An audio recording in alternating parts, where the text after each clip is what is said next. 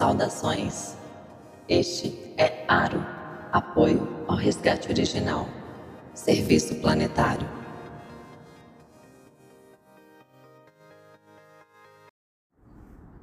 Tudo está em contínua mutação e o que é tido como impossível pode tornar-se realidade a partir de uma transformação da consciência. Algo verdadeiramente novo se materializa quando se considera não os limites dos seres humanos e seu confuso relacionamento com a vida material, mas o potencial que guardam nos níveis espirituais. Os que assumem o processo evolutivo superior optam por realizar o que para os demais é impossível. E este livro contém chaves para os que não temem essa escalada. Hoje daremos início a um estudo de um conteúdo que está no livro Glossário Esotérico, trazido via Trigueirinho, pela editora Irdim uma obra dedicada aos novos tempos. E faremos então, a princípio, um estudo sobre as leis contidas neste livro. E depois daremos sequência com outros temas. Neste primeiro capítulo, traremos a leitura do verbete lei. Lei é a dinâmica da revelação de uma energia quando esta interage com determinado nível de consciência.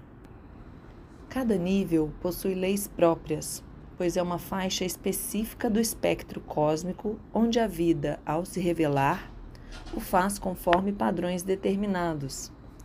A mesma energia pode dar origem a leis distintas em um mesmo universo quando muda de nível.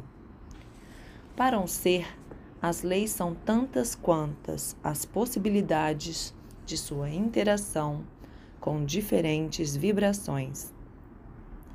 Há também leis válidas para a globalidade das partículas que compõem um universo. Regem tudo que nele evolui, desde a agregação dos átomos e moléculas até o caminho de altas entidades. As leis variam de ciclo para ciclo. Uma lei que no período lemuriano, por exemplo, era evolutiva, pode ser involutiva hoje. As leis são fruto de energias criadoras, pois estas geram as estruturas que refletem o propósito da evolução a cada momento. São determinações do Logos e do governo celeste central aplicadas respectivamente a um universo e ao cosmos. O homem terrestre, na presente etapa, primeiro deve ajustar-se às leis do planeta e depois às mais amplas. Enquanto desconhece as leis que conduzem o mundo que mais de perto cerca, sua possibilidade de prestar colaboração consciente na evolução é menor. Ao viver em conformidade com elas, aos poucos penetra os mistérios do universo e deixa-se imbuir na lei regente.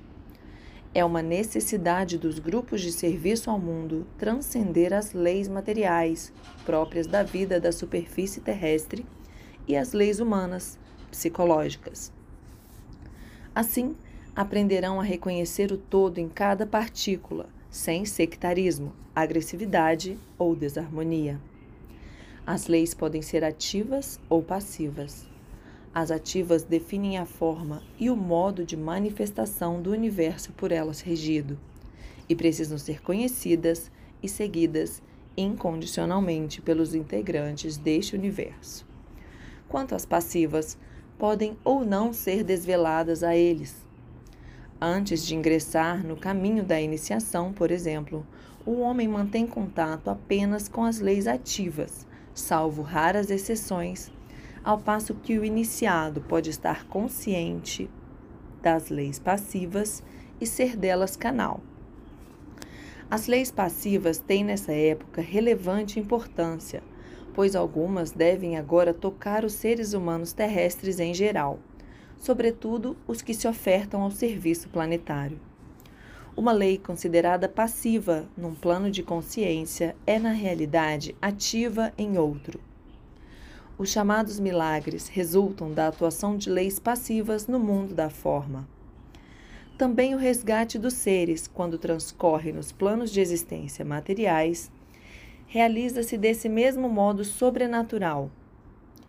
Enquanto o homem permanece identificado com a realidade concreta, a vida interior prossegue seu curso alicerçada em padrões incorpóreos e em leis que ele ignora. A descoberta das leis da evolução superior auxiliam a ter clareza diante de uma situação nova. Quando vive em conformidade com elas, a consciência eleva-se a possibilidades de serviço e ampliam-se. Indivíduos e grupos sintonizados com essas leis participam de uma harmonia maior, que abre portas para a evolução sem conflitos, para uma sese sem retrocessos.